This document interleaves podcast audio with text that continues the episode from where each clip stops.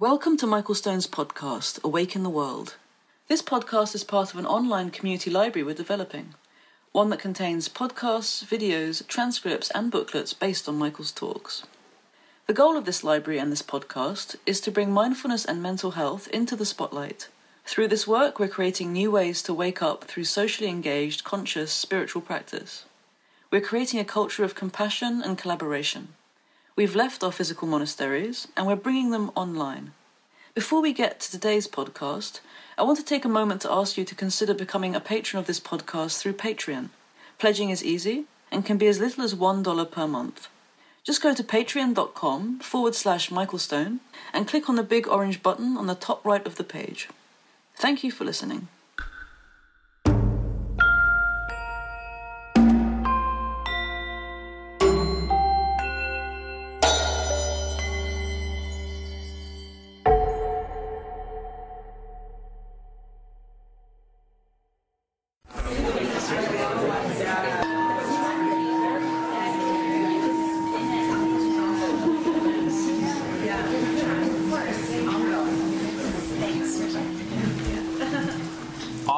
It's touched a chord.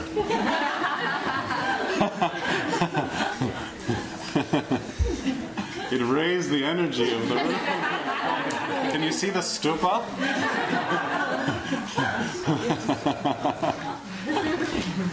um, I'm not going to ask you to give examples um, because I know you all have them. Um, but I, but I want to add uh, to this experience. So, first of all, I would like this to be your homework uh, to really contemplate somebody in your life um, who is hard to see as a Buddha. One of the morals of this teaching is that everybody is worthy of your immense respect. If you can just sometimes use your Buddha nature, which is your eternal imagination, to be able to rethink or to review or to recognize or to revision or reimagine the person who has given you a hard time and maybe has wounded you in your life. To see that also this person is a Buddha. But not to interpret it as they're a Buddha because they got me where I am now and I learned so much from their, you know, whatever. But really like to see them as a Buddha. Not them as a Buddha because it benefits you. Do you hear the difference a little bit? It's easy to go, oh yeah, you know, it was good that, you know, they dumped me because, you know, now I'm just so much stronger and I'll never make that mistake again. Hope they rot. That's not seeing them as a Buddha. That, that's a narcissistic reinterpretation of the Lotus. But actually, can you see that person as a Buddha even if you don't like them? You don't have to like them to give them immense respect. And then it will help you do this for yourself. And then you can be a student. Um, Ryokan, who was an 18th century Japanese uh, practitioner and one of my, actually, probably my favorite Japanese poet, um, really lived in poverty. And he was uh, a lot like Mark. Um, he started wandering in the farmers' fields, and he noticed uh, one day that the farmers worked so hard. Uh, nowadays, we have a great time going to the farmers market and buying all kinds of raw wraps and what else do you get? What did we have today? Coconut, strawberry. Um, chocolate date squares. Okay, you know. Um, uh, and Ryokan felt like the connection between the people eating the food and the work of the farmers was being lost. Does this ring a bell? So he thought farmers should be deities. So he started making drawings of all the farmers in his prefecture and putting them on his altar. So his altar was not Buddhas, his altar were farmers. All the farmers who were Buddhas because they fed everyone in his community. One day in the fall, he watched some maple leaves falling from a tree and then saw immediately the farmer come and rake the maple leaves and had this realization that the maple leaves love the farmers. And so the maple leaves were giving their bodies to the farmers because they were the only ones who appreciated how much work the farmers were doing. And he wrote this beautiful poem. It's three, it's three uh, lines. Showing their backs, then their fronts, falling maple leaves. Mm. That's so beautiful. Showing their backs, then their fronts, falling maple leaves. So, getting back to Buddha never disparaging, he's on his deathbed. There are people around him who caused him a lot of trouble. They see him, he sees them as Buddhas, they forgive him. Then, in that moment, awesome Sound King shows up with the sound cannon, and right before Buddha Never Disparaging dies, he hears for the first time the Lotus Sutra. And of course, he's in it. He's chapter 20. So he hears the Lotus Sutra, and then he realizes his own story, and then finally feels whole. And then he dies. And when he dies, it said, he gets reborn as millions of Buddhas called sun, moon, bright, which is basically you. So he's been reborn in your body. It's a be- beautiful ending. This person with, you know, kind of uh, what we think is like low self esteem, can't get it together in the culture, really was totally awake. And they just needed this one more thing, which is for others just to acknowledge him. And this happens, and then he dies. And then millions of Buddhas are born out of his body, all of them called sun, moon, bright. I love this ending. Um,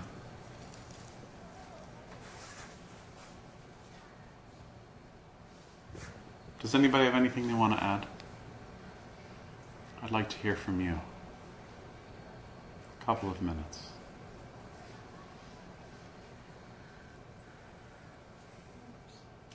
Multimedia Dharma talk. Yeah. I have a question. Yeah. Um, it was interesting because I, as I was talking about this individual, I Uh-huh. definitely noticed there's juice. Yeah. and so, if this is someone who you know has intentionally created suffering for other people and to you, Yeah. how do you, I mean, how do you create that forgiveness, even if it's not necessarily communicating with them, but being able to forgive that whole Yeah. process? Yeah. Yeah. How do you do that? How do you do that? Yeah. I, I don't know. I don't know how to do that. Uh, that's why I'm reading the Lotus Sutra. Um, philosophically, I think that there is no person who is wholly evil. I don't believe that. I don't believe anyone is that flat. Um, but in my day to day life, I think that there are people like that. And I don't know how to extend my imagination, how to extend my heart so wide that I can really see them as a Buddha. There are world leaders that it's hard for me to imagine them as a Buddha. But I've also never met them. So um, I don't know. I don't know. Um, but I think that the story is inspiring enough to suggest that you can count on your imagination and your practice to, to open your heart in a way where you can imagine them in a greater context. Um, and maybe just start with this room, or just start with your family. Or maybe that's what you're referring to, I don't know. This is someone halfway across. Yeah. When, when, when you learn in uh, techniques of cultivating compassion, how to cultivate kindness and compassion, usually you start with a person who's neutral. You, you, you can practice for years. Some of you have done metta practice, where you start with someone who's a neutral person in your life.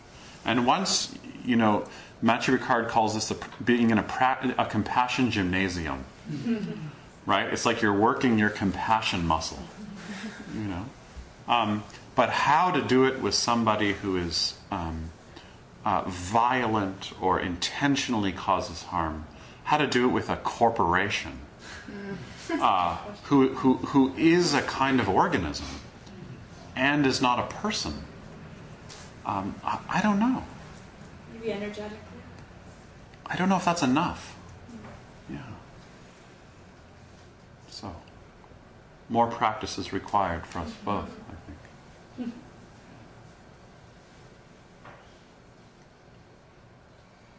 Somebody else.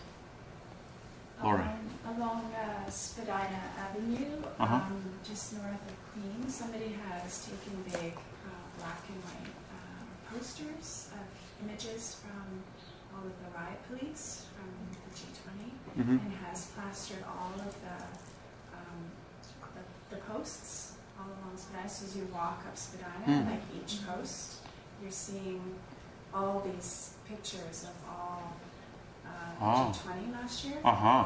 Wow. And I just remember, I remember we were talking about it last year, and I could not, never possibly imagine um, having compassion for people that were causing the violence. Yeah. Like the, police and, and the way that things were handled. Yeah. So Yeah. that's a challenge. Yeah. Mhm. Yeah, it was a it was a really powerful thing last year, where some some people in this room were going early in the morning and meditating in front of the fence and meeting the police, who would say things like, "Where can I learn how to do that? I'm so tired. I've got to come here and stand on my feet, and I'm away from my family, and I'm doing overtime." And they were bored for the first week, you know, and they were asking the people meditating in front of them. Uh, can I learn this? How do I learn this? You know? And then the next day, they were banging their shields so hard, it was terrifying to be near them. Same person. Or not the same person. Yeah. Uh, how, how do you open your heart to that? I think if any of us answered that question, it would be a disservice. You know, how do you really open to that and respond to that? It's, it's not something to like solve. You know. Anybody else? Thank you, Lord. I'll go see those. Yeah. Yeah.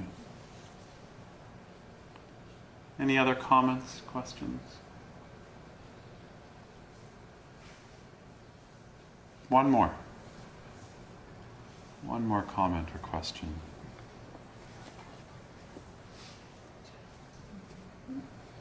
Jeff? Um, just a observation. I guess in that image of uh, never disparaging Buddha, I really like facial expression. There's something in it that to me is a little bit different than what you see in a lot of the depictions of the Buddha. It's- Can you just speak up a little louder? um, I was just saying the, that I, there was something to me really interesting about the, the expression in that depiction of the disparaging Buddha. Yeah. Um, can't quite figure out to me what the words are, but it, it seems a little bit like it's it's got that a little bit of a smirk, a little bit of the simplicity of like all it is is this little viewpoint. You turn around, everybody's Buddhas, everything's easy. Uh-huh. It's, you know, in contrast to how we all find it so difficult. Yeah. You know, so much of the time. Yeah. Yeah. Yeah. I just thought it was something interesting. Yeah.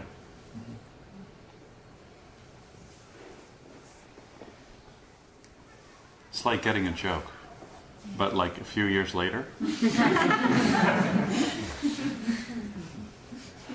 so, uh, just to sum up, basically, th- this chapter is saying that everyone deserves your respect, and not only that, there is a world way beyond your concepts of the world people are way beyond your concepts of people. And the only way to realize that is to realize it in this room, in this moment. You, you can't think your way there. And um, this is what we're doing. That the path is actually this moment of practice, and this moment of practice, and this moment of practice. Uh, it's not separate from you. So good luck. So let's finish chanting because it's been a long day for those of us who started at 7:30. Excuse me, I have to head the bus back to Peterborough. Okay. Okay. You better go. Yeah, we don't want you here overnight.